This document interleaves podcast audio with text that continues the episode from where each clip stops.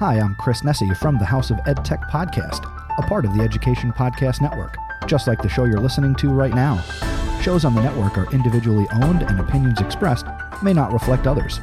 Find other interesting education podcasts at edupodcastnetwork.com. Hey, welcome back. Steve here, and today I'm talking with Jason Stoughton. Jason is the Director of Leadership Advancement of the John Maxwell Company, a global leadership development firm. Jason is an accomplished international speaker, coach, and trainer. So much to learn today. And uh, by the way, this is part one of a multi part series featuring speakers and authors associated with the John Maxwell Company. The John Maxwell Company is committed to providing premium leadership resources to help educators make a difference. By the way, on October 8th, 2021, Live to Lead is coming to Atlanta, Georgia. Live to Lead is a leadership development experience. You will hear John Maxwell, Jamie Kern Lima, Valerie Burton, Ed Mylett, and Jeff Henderson. Go to L2LATL.com and use the special coupon code K12 for the listeners of Teaching, Learning, Leading K12. Hope to see you there. Enjoy the show.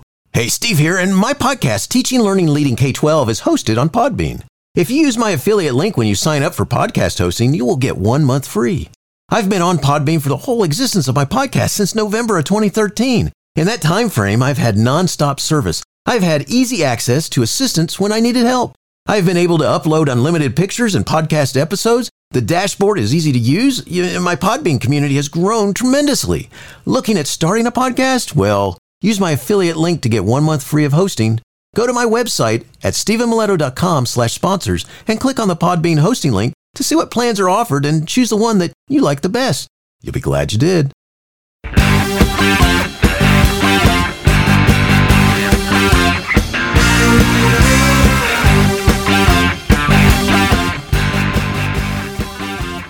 You are listening to Teaching, Learning, Leading K 12, a podcast for educators, helping you help kids achieve their dreams. And now, here's Steve with this week's show. Jason's story is that of the classic underdog.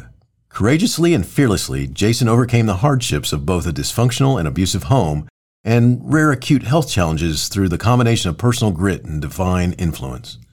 An accomplished international speaker, coach, and trainer, Jason has traveled the world to help thousands of individuals and organizations through values based leadership and personal development teachings. He is a sought after keynote speaker in many industries, but his passion is developing people, improving relationships, and inspiring individuals to discover their purpose and live a life of significance. Jason currently serves as the Director of Leadership Advancement of the John Maxwell Company, a global leadership development firm founded by number one leadership expert John C. Maxwell, a personal friend and mentor of Jason's for over 30 years. Jason, thanks for joining me today and say hi to everyone. Thank you for having me here, Steve. It's an honor, truly. I've enjoyed your podcast, been fun getting to know you and your audience. Uh, and I have a lot in common because I'm uh, I'm a huge, huge fan of educators and and what they've been able to do in my life. I appreciate it. And Jason, let's start by talking about you. And I mean, in your bio, I read the following. His story is that of the classic underdog. Courageously and fearlessly, Jason overcame the hardships of both a dysfunctional and abusive home and rare acute health challenges through the combination of personal grit and divine influence. Uh, could you explain a little bit about your early journey? Absolutely. You know, my story is it's it's insanely emotional. It really is. So I make no promises not to cry uh, like everyone, Steve, um, ev- everyone has a start to their journey, and it's uh, it's never the things that we expect that set up our lives in a different direction. It always seems like it's uh, the other things that you least expect. But I, I, grew up a young boy in rural Northwest Indiana. Uh, my life was uh, a blue collar life out where there was nothing but steel mills and, and cornfields. Uh, I, I, was always into something up before the sunrise. There was always something I was getting into. I mean, after setting the carpet on fire, flooding the kitchen, uh, blowing up the panel box, and getting my head stuck between the two the iron spindles in the staircase, the fire department did have to come out for that one. Uh, all of this before the age of six, by the way. My parents parents really decided that it was probably a good idea in my best interest to lock me in my room. So uh, the first lock lasted all of uh, 24 hours. Uh, my dad was working midnight, so in a slumber.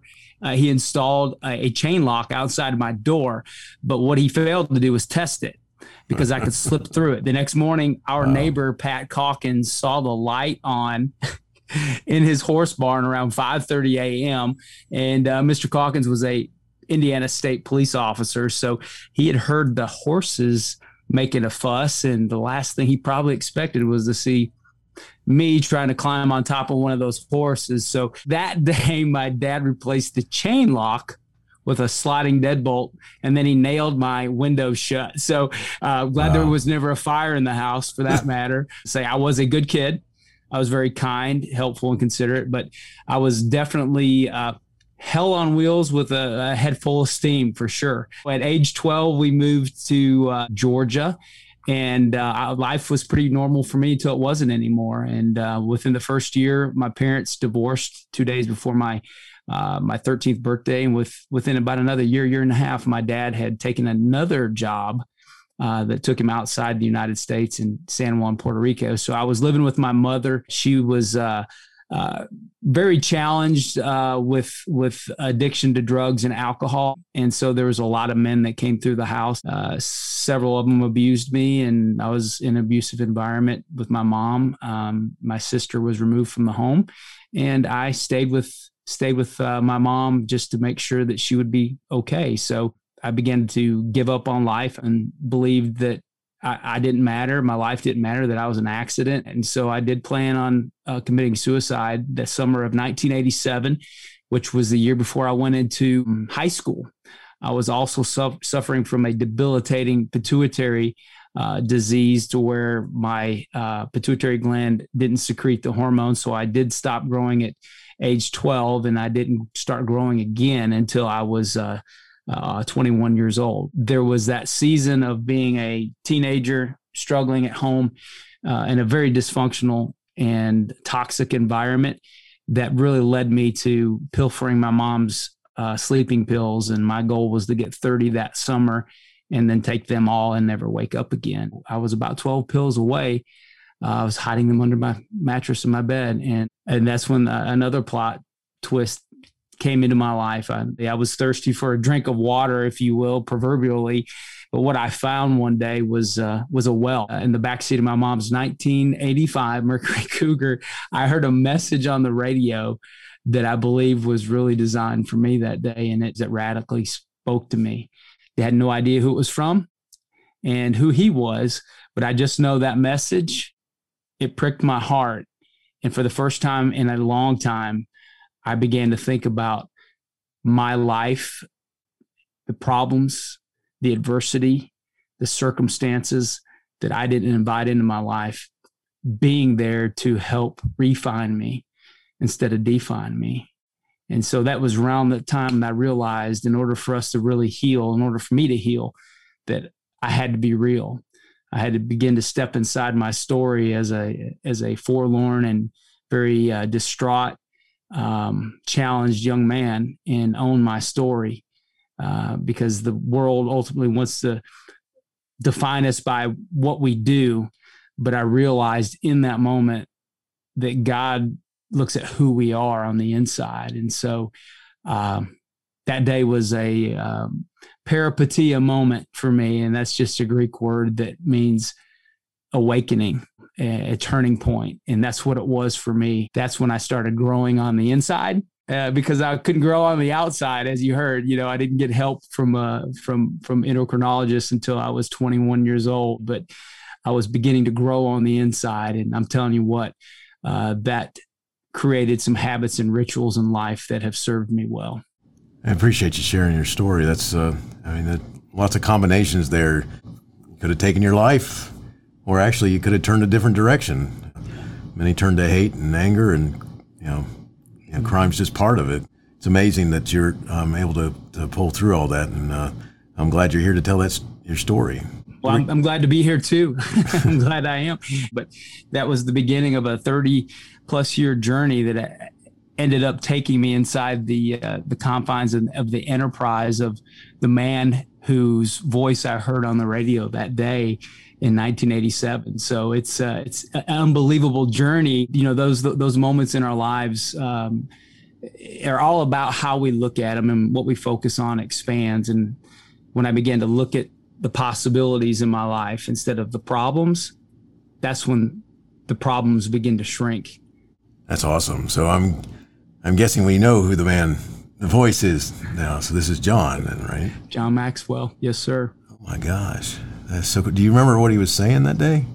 I just knew that that message was for me, but I remember I remember sitting in the back of my mom's car. Uh, the reason why I was in the back of her car was because anytime that I sat in the front seat, more often than not, we would get into an argument and that would turn into a physical altercation. And sometimes at a stop sign, I would roll out of the car. I'd open up the door and roll out. So I was in the back seat. The message that day was was about uh, our circumstances.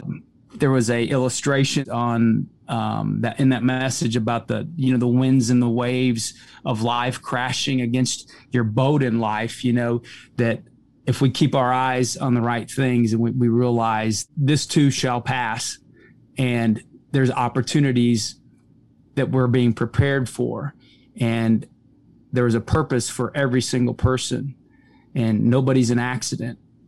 And there's some things that you're created to do that nobody else is ever going to be able to do like you.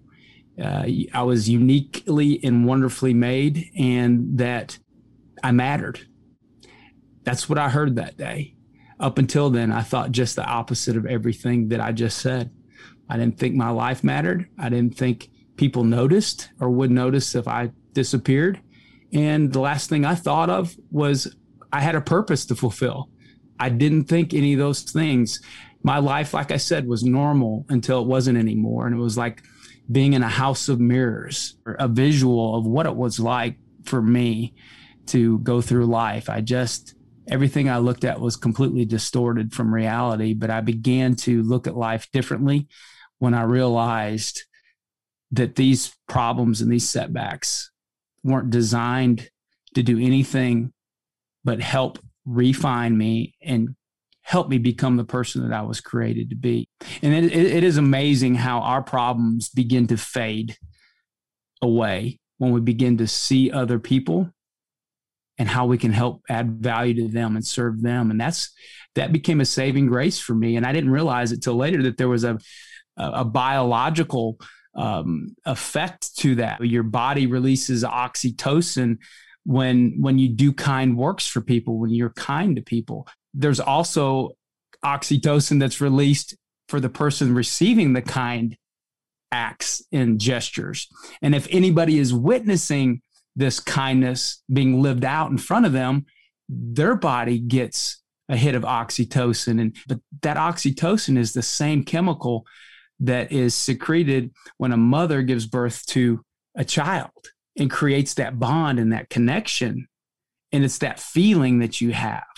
And I remember having that feeling when I started focusing on other people and not myself.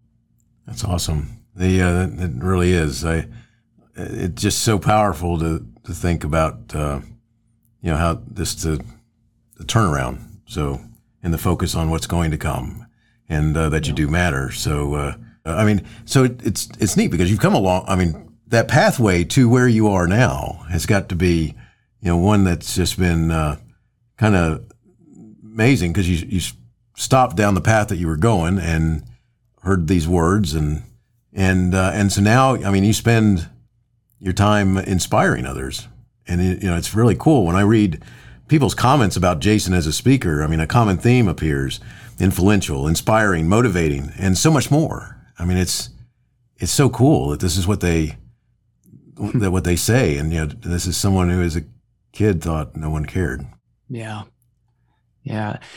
Information isn't what it's all about. You know, there's there's inspiration as well. I think everybody has this innate ability to respond resiliently to challenges and setbacks and obstacles in their life. I think we all can do a whole lot more than we ever think. But inspiration really does promote some sort of emotional commitment for the journey. And so that comes out when I have the privilege of of sharing time with an audience or somebody one on one to to teach or communicate what we truly believe in and are passionate about.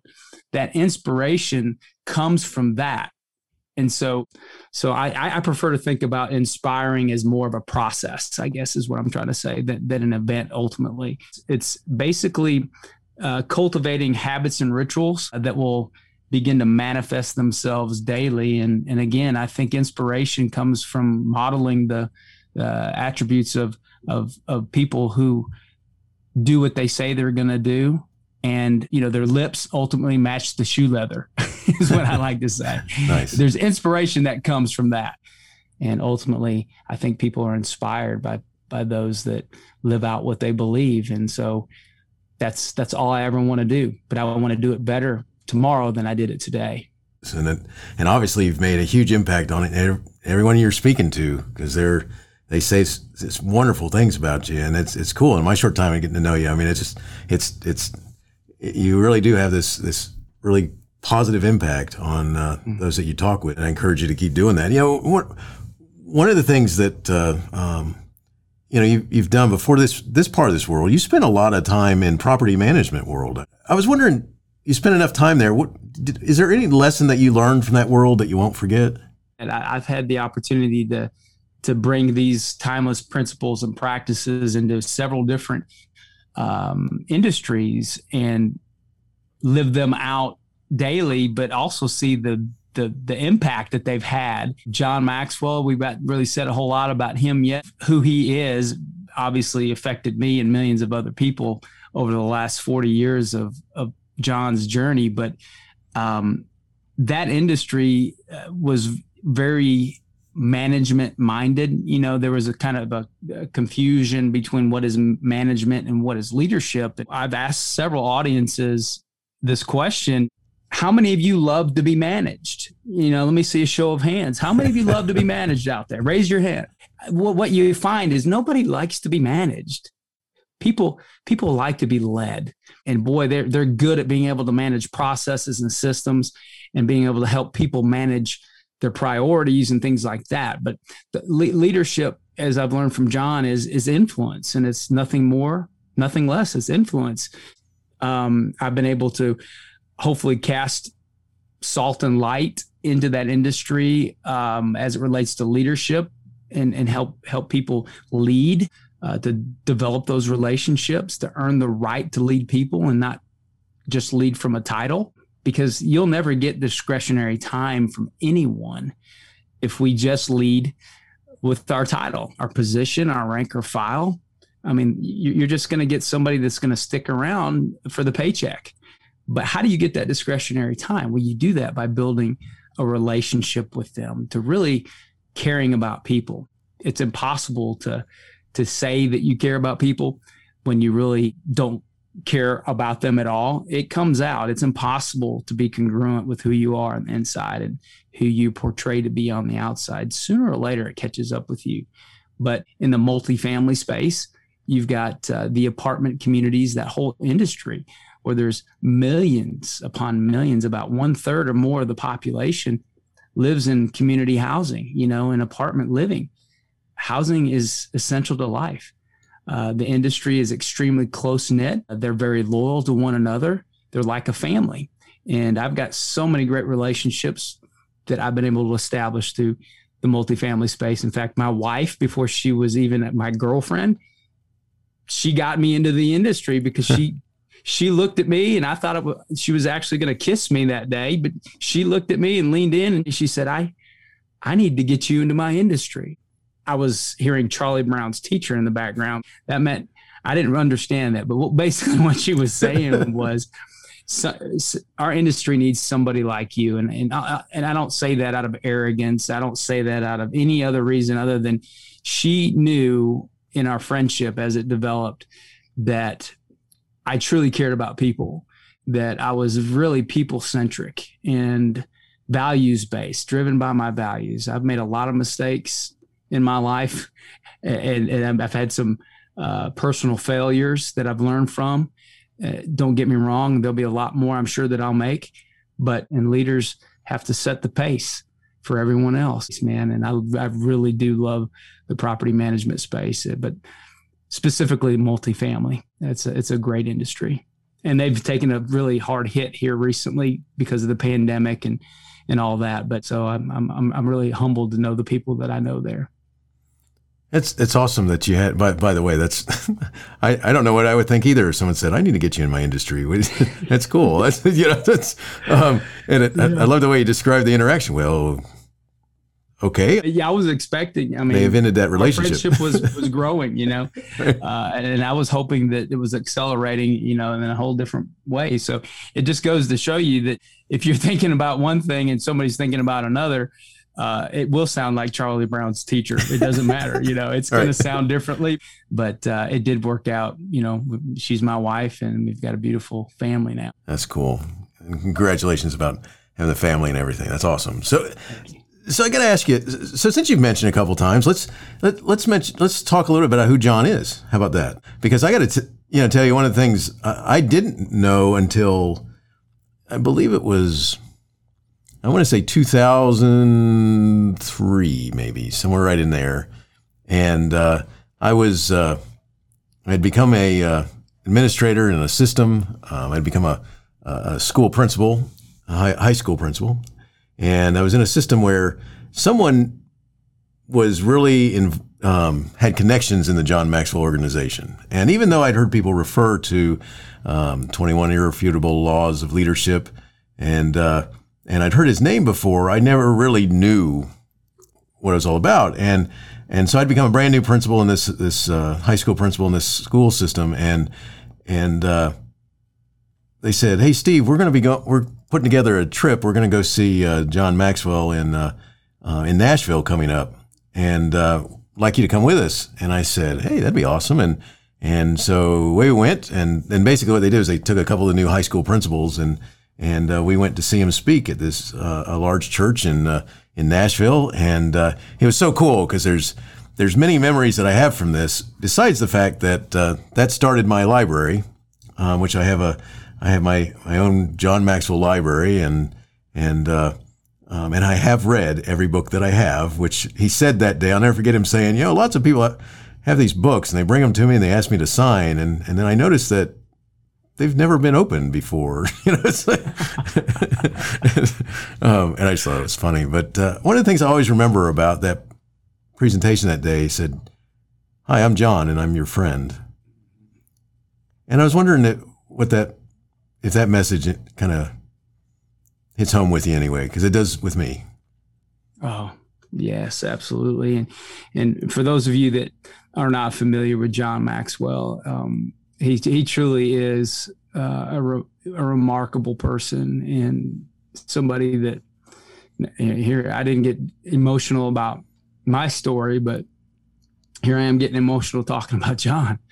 Um, he's uh, he's a special guy, um, but when when I heard him, he was uh, he was still uh, he was still in uh, the faith based community. John is um, he's a, a theologue. Um, he uh, was a pastor before he felt called into the business space, the secular space, and um, and help people and organizations. That's what he felt called to, and um, that's what he did. And obviously, it's there's been a lot of fruit there, but he is a New York Times best-selling author, number one best-selling author. He's the most prolific business and leadership author of all time. He sold I I guess rough he's probably counting you know more than I am, but probably I think right around 35 million books, and those books uh, are written in over 50 languages. I mean, he's he's he's he's authored uh, about 86 books. He's got derivatives of of a few of those that that put him over 100 books that he's he's written, and. Uh, I mean, he's he's identified hands down as the number one leader in business by the American Management Association. Um, he's founded several companies, nonprofit, for profit, um, and one of the things that really does speak volumes is the fact that he's been in uh, every country in the world and has helped helped actually equip over six million leaders across the globe, and and wow. n- no nobody has ever done anything like that before. And so, aside from that, I mean, he's um, he was like a father to me before I ever shook his hand and gave him a hug, you know. And so, uh, special guy, special guy. But he's also received a lot of awards, more than I could ever ever recall. He doesn't talk about them. He doesn't. He appreciates them, but he's always about the next person that he can add value to, the next opportunity that he can compound and and, and help create uh, um, uh, a blessing out of. And and so his focus is always on, uh, you know, what's over the next hill. You know, how, how how can we help more people? How can we add value to more leaders who can multiply that value to others? And and, and that's our purpose statement is that right there. But very few people have been the recipient of a, uh, the Mother Teresa Prize for Global, global Peace um, and Leadership, and and John is one of those. And um, he speaks to over I don't know how many how many times he speaks. Too many to count. Our our CEO travels with him eighty some eighty five percent of the time uh, everywhere he goes. But uh, you know, Fortune 150 companies. I mean, we've got an imprint of of John's uh, methodology in in so many companies that uh, have done really well, and so it's it's awesome in the business space. It's awesome in the nonprofit space. But pro- probably the most impressive thing about John's history of consistency and and and that is, you know, we've he's got 23 or more standing invitations right now, Steve, from presidents of nations and heads of state all over the world that are wanting John to come in and bring those values based, people centric servant leadership principles and practices and methodologies into their countries to help transform their country countries with values timeless values and and and that's a pretty powerful statement. And so we've had the privilege of of being in um, four different countries to begin that process, and we've got millions of people already developing themselves and others and in, in, in, servant leadership and, and values. And it's a powerful thing. So right now he's in the dominican republic at the request of the president and we're bringing values into that country to help transform it. So there's not too many people that can that can hear that and walk away and not say, well, there's there's some merit to that. But uh, he's an unbelievable person. He's, he is a friend and he is a mentor. But thank thank God for John Maxwell. That's all I can say. That's awesome. What an awesome testimony. I I can tell you that. I mean that I every time and I've heard him a bunch and I've heard I've read it his words so much. And I, what I love is he's a storyteller, and it's really cool when he tells his story. And he's got some he's got some doozies because he's had some interesting friends. I mean, he, he I mean, John uh, Wooden is, is, he counts as one of them, and I've heard him say that you know one of the things he does is as he hears something he wants to remember, he jots it down and he and he saves it and. And uh, you never know when that's going to appear in one of his books or in one of his talks, I guess. And but one of the things, like I said, when he's when he's speaking, he tells stories. And uh, you're a speaker, and and you've been on the stage with him. And uh, what's one of your favorite topics to to get a chance to talk about? Well, I think to be authentic, I think a lot of times our purpose is is really established and and presented through our pain, you know, and that's what I meant a while ago when I meant when I shared that our experiences aren't just for ourselves, they're for others you know there's an opportunity there for us to to improve get better advance excel stretch. You know it's the law the rubber band. You know growth stops when you lose the tension from where you are and where you should be. I mean we, we we're created to grow. And and so i'm passionate about personal growth. I'm passionate about it. And i think uh, i think through looking at john as an example i mean he uh, he, he taught me a long time ago that you know when opportunity presents itself it's too late to prepare. You have to be preparing yourself for those opportunities in advance. And i think once we step outside of a institutionalized learning environment a lot of times we we stop growing we stop learning. And one of the things that I've been able to try to do consistently is is grow every day with with intentionality. And so I'm I'm extremely passionate about about personal growth and development. That more than anything prepares you for life. You you you don't want to stay the same, and I think that's one of the things that really has compelled me to not be the same person tomorrow as I am today. And when I flip that calendar every year, I, I don't want to just be a year older, Steve. I want to be a year better. I want to be different than I was last year. And I want people to be able to see that difference in me. And that is what I'm the most passionate about. So I think it's probably personal growth would be my favorite uh, topic, but to really distill it down, um, relationships.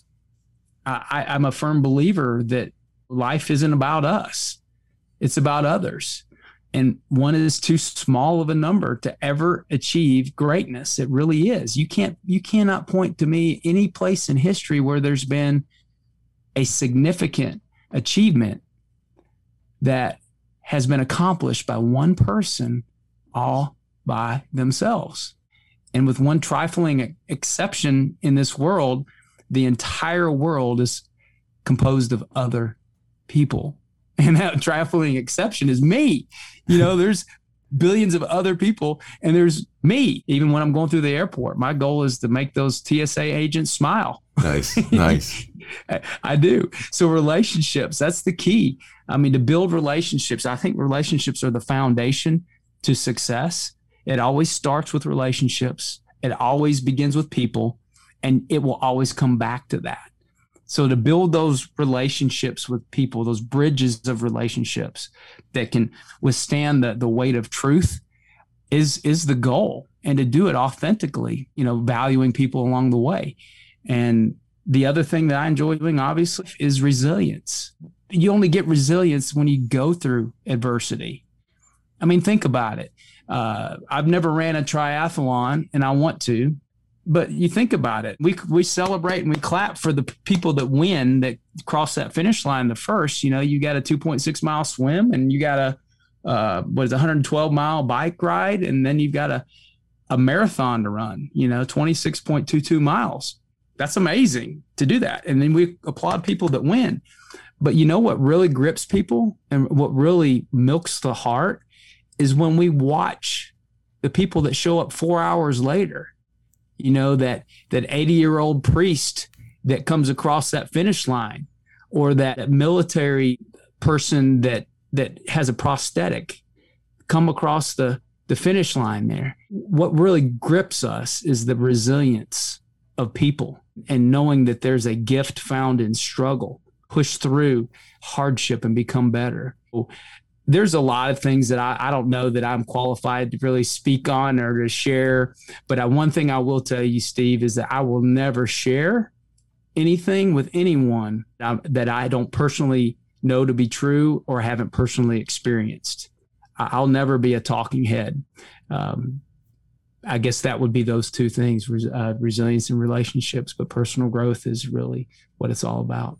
That's so awesome because you know, and you know, one of the things that we've talked about uh, before we've uh, been recording is kind of um, the idea of leadership, the John Maxwell organization, and uh, the things that you do, Jason, and and uh, other people through the organization, um, and how it uh, could impact it, education. And you know, what's funny is just the things you're talking about with uh, connecting with people, relationships, and being you know real is something that you know, every kid who that we ever you ever work with, I mean, one of the things that they teach you right off the bat is that kids, if you're fake with them, they find they figured that out, man. And it's like, so you can say all all you want to about, hey, I'm there for you, or I, you know, I'm I'm behind you all the way. But if you don't show them, I used to tell people that kids kind of look to see what they kind of think they know what you get paid to do, and so when they see you do something that they're pretty sure you didn't get paid to do that, and, and, it's a you know a positive thing I'm talking about, like you, you show up at the hospital or you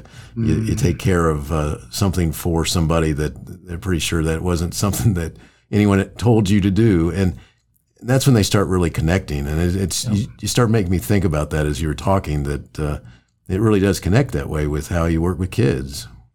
I think the best teachers uh, recognize and value the the uniqueness of every person, every student. In my personal life, you know, I've had a couple teachers that really impacted me, and I think a good teacher knows how to uh, to to really help every student feel valued and unique. That they have a story that that that they're writing, you know, and a difference that's yet to be made, and then recognize, you know, that child has a remarkable opportunity to write whatever story that they want for their lives. Um, to be able to edit the mistakes, you know, that we make, to go back and learn from them. That we can't go back and change the past, but we can start today and we can create whatever whatever outcome that we want. And we have the ability to do that, to be able to see a child and realize that therein lies a hero and to bring that hero out and to be a guide on the side and not just sage on a stage, if you will. And that reminds me of that quote by John that people people don't care what you know until they know how much you care. And I think if there is one thing that we need to be reminded of it, as it relates to education and having the, the stewardship responsibility and trusting a child within our care is that they need to know that we care and their best interest has got to be at the forefront of all of our decisions. That's so cool. Because you're so right. I mean, it really is. It's a, you know, it's um, any number of of times you know, when you've had somebody who takes that minute to to figure out what's going on, or to say, "Hey, you look a little different today," or "What's going on in your world," or or they're just there where you just it's like, "Where'd you come from?" you know, mm-hmm. and, yeah. and, you know, it's just I mean, you know, cause, and especially you know, I've worked with teenagers all my life, and you know, at um, some point, uh, you know, they really try to push adults away, especially if you start. Uh, they do realize that you might matter. You know, they there might be some. They, they might really see you as possibly mad, You know, caring about them, and uh, and uh, and sometimes they, that push gets bigger right off the bat, and it just. Mm-hmm. It's just amazing, though. But uh, I, I got to tell you, just it's just interesting. You made me think about that as you were talking about um, just the impact and the the idea of the you know because one of the things you talk about personal growth. I mean, one of the things we have to do in education is get to just keep learning because every kid's different. I'll tell you mm-hmm. what mm-hmm. what motivates and what doesn't, and uh, and not only that, just just connecting, and I, I love it. So uh, you know, um, one of the things. So you know, you're the the director of leadership advancement for the John Maxwell Company. Tell us what you do. I am a product of the product. You know, in 1987, I I was impacted by John. By my 15th, 16th birthday, I was a I was a member of his monthly tape club. I still have those tapes I can show you right now those uh, those faded cassette tapes. Um, you'll have to Google what a cassette tape is because uh, they were before CDs. But that's what I I, I I received in the mail um, every month, and then I began to to get them more frequent. Um, and, and that's what started my my my journey in, in personal growth was was that right there the enjoy life tape club i was a member and and and because of that i have experienced uh, personal transformation and what this evaluated experience from personal growth can bring. And so that that reminds me that that knowledge you know obviously isn't power it's knowledge and action that is power. And experience isn't the best teacher contrary to popular b- belief what I've learned from John is that evaluated experience is the best teacher.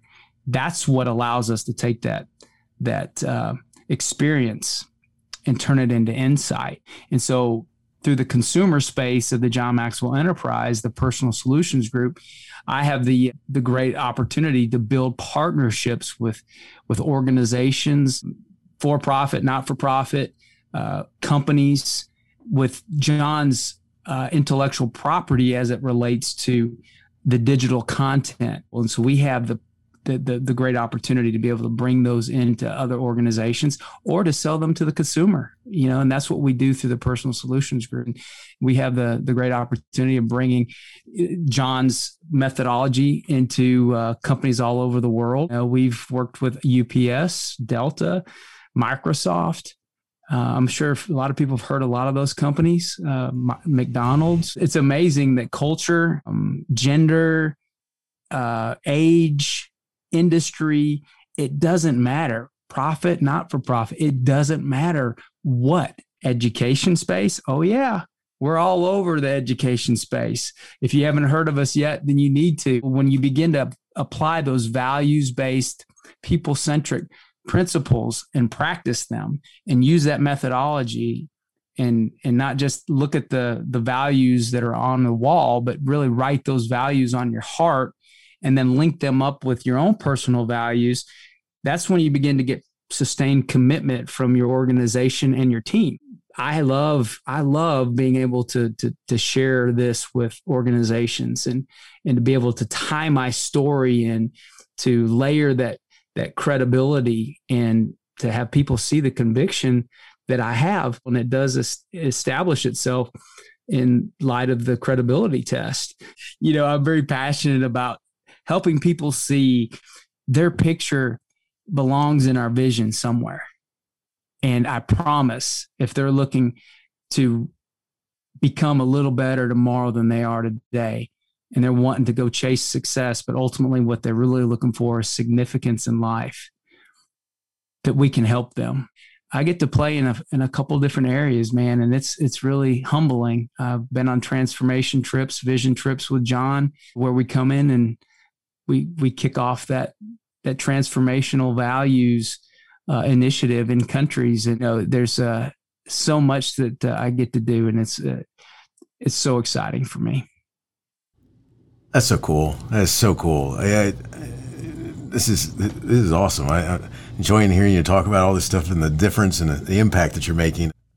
So, Jason, you know, one of the things I want to make sure that uh, I ask you is, you know if you had a chance to, to talk with an audience of teachers and school administrators, you know, and they're getting ready to kick off the new school year, especially this school year, the fall of 21, which, you know, we just finished a strange year that we've really probably don't really want to have another show, showing of that same type of year, but it makes it that much more interesting to start this next fall, you know, this fall, the fall of 21, the school year 21 22 I mean, what would you say to them that you would want them to remember most? Mm, wow. The biggest impact that I can share that happened to me as a young person, but also an adult, is this right here. When I didn't believe in myself, when I couldn't believe in me, when I didn't see anything that I could believe in, there were a couple teachers that believed in me and let me borrow their belief in me, Steve, until I believed in myself.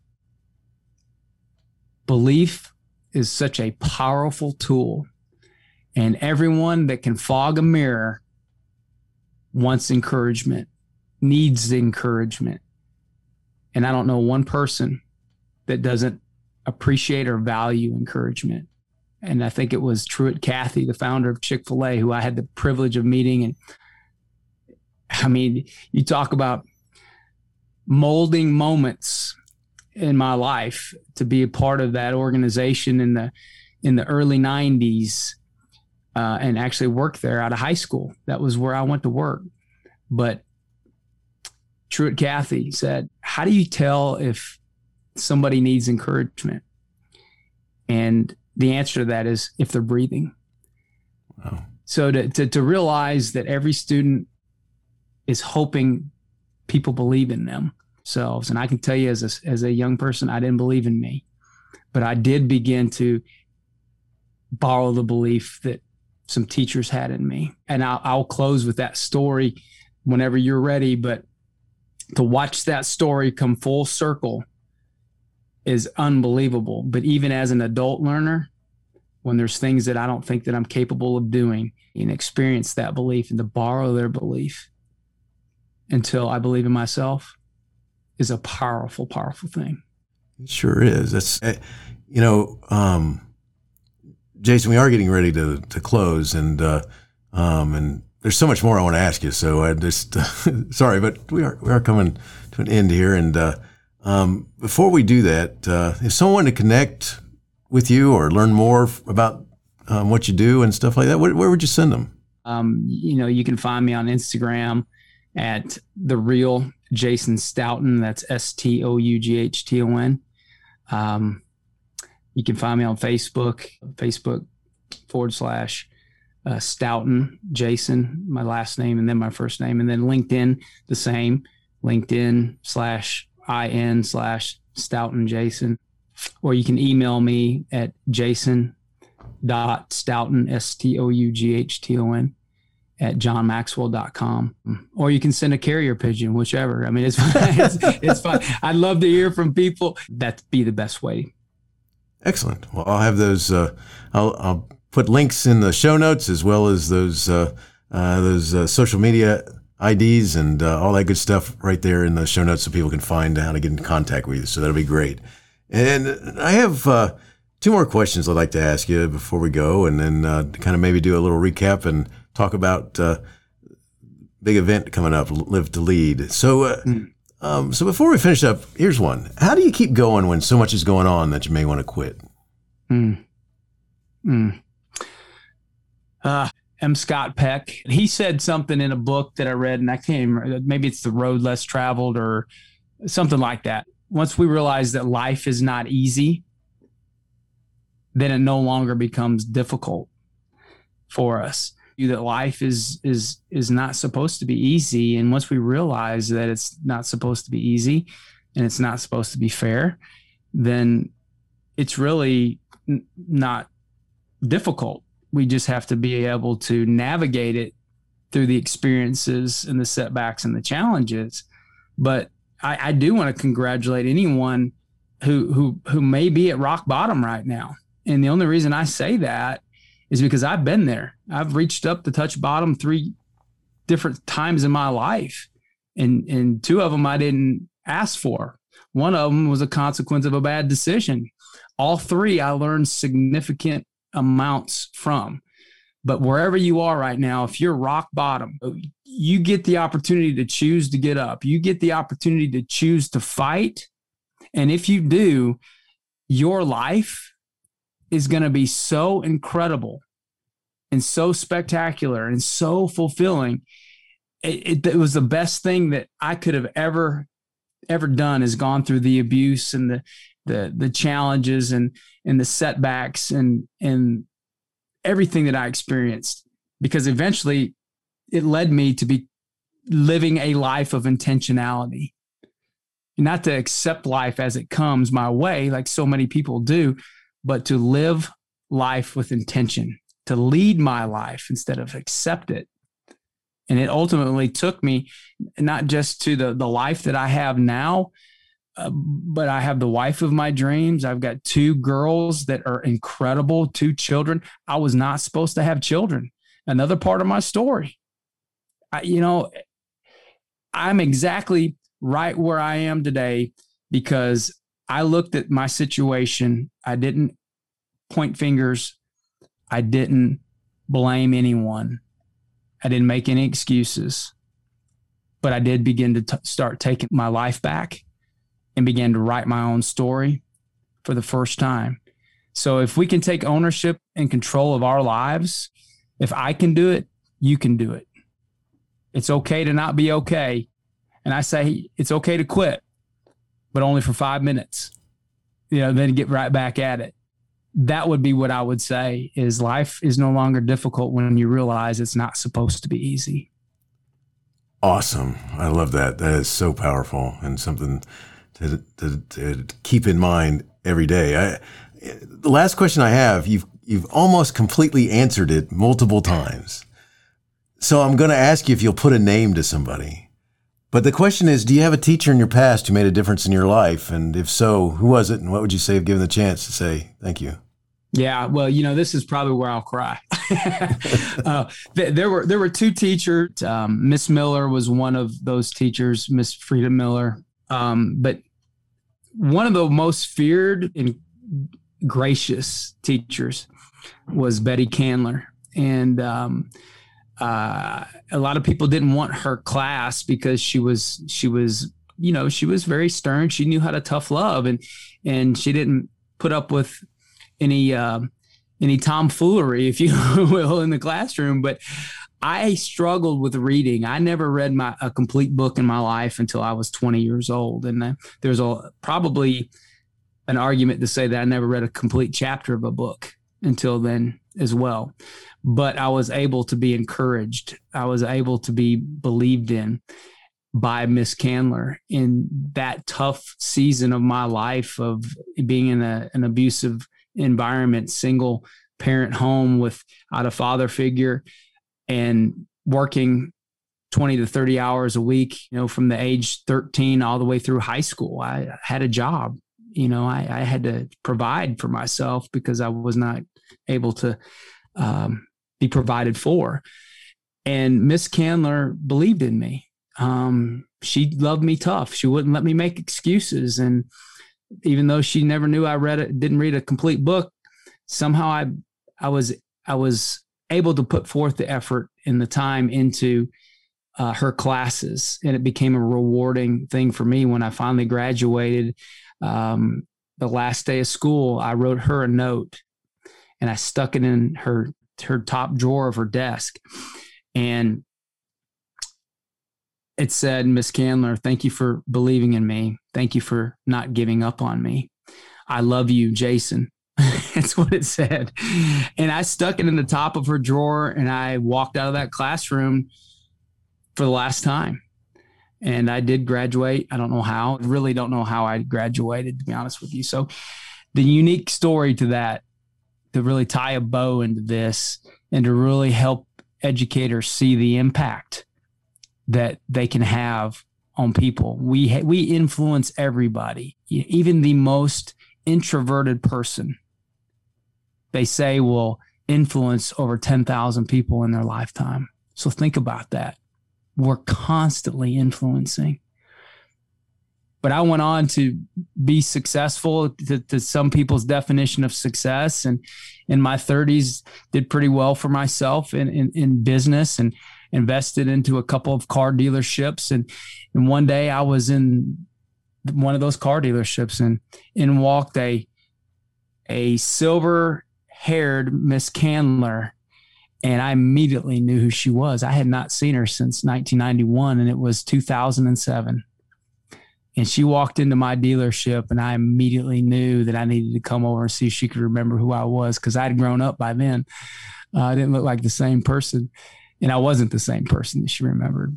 But when I told her who I was, she just began to glow. I helped her find a find a uh, minivan.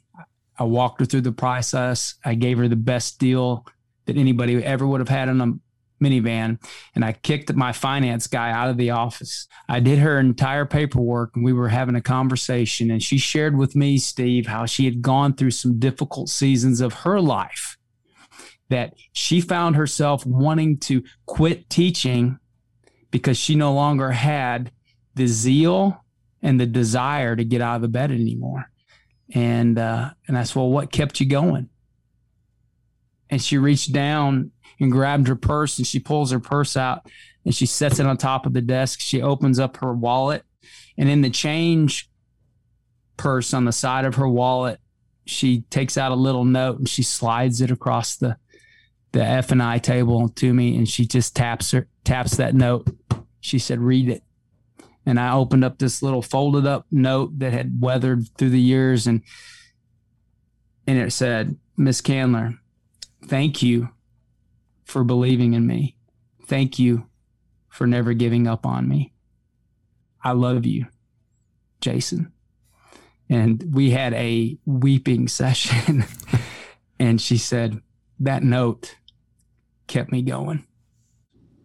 You you have no idea how significant you can be in the lives of students and others. But one day, when you least expect it, that significance is going to come back to you and remind you of what it's like to be grateful to those who have poured into you. That is so powerful, Jason. My gosh. Um, thank you so much. This has been an incredible talk today, and I, I can't thank you enough for joining me. Uh, uh, there's so much to learn from you, and uh, and I wish you the best in all you do, and keep making a difference in people's lives. And uh, you know, this is I'll never forget the story you've told, especially this last one. Um, you know, thank you so much, and I wish you the best in all you do.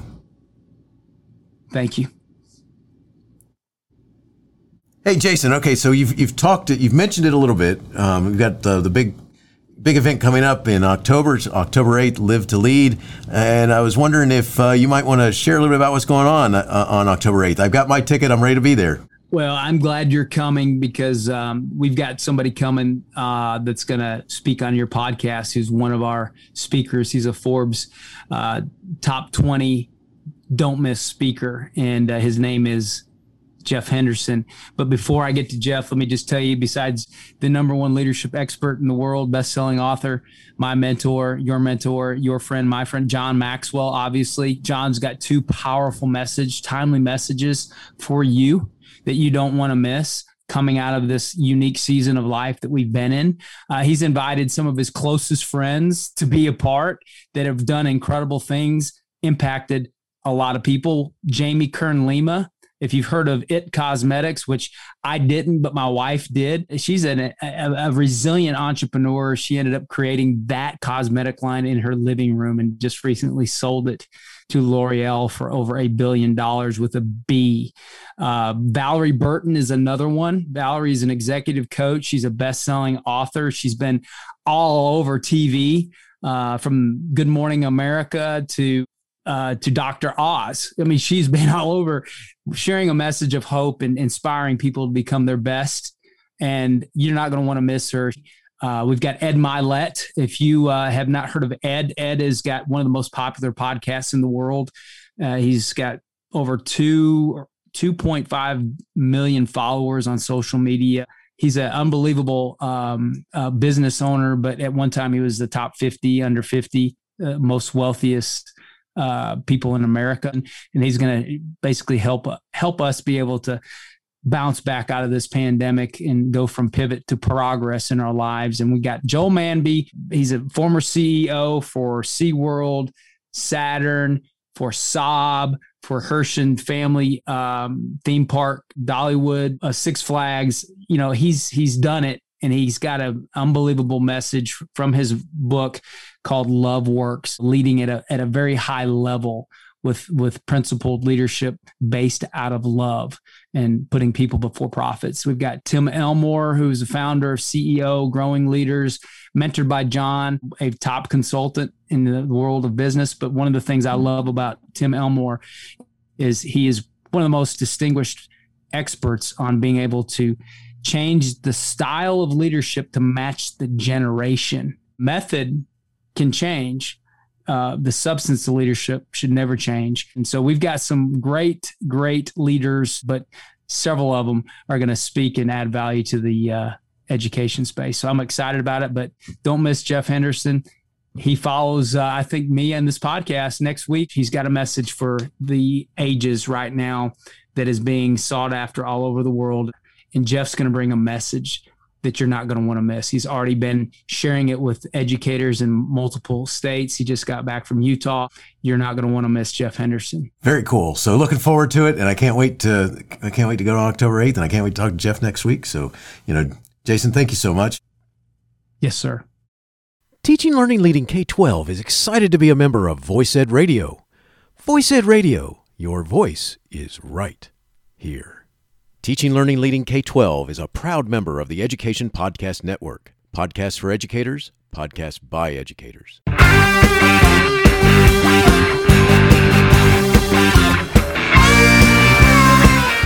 opinions expressed on Teaching Learning Leading K 12 are those of the guests and host.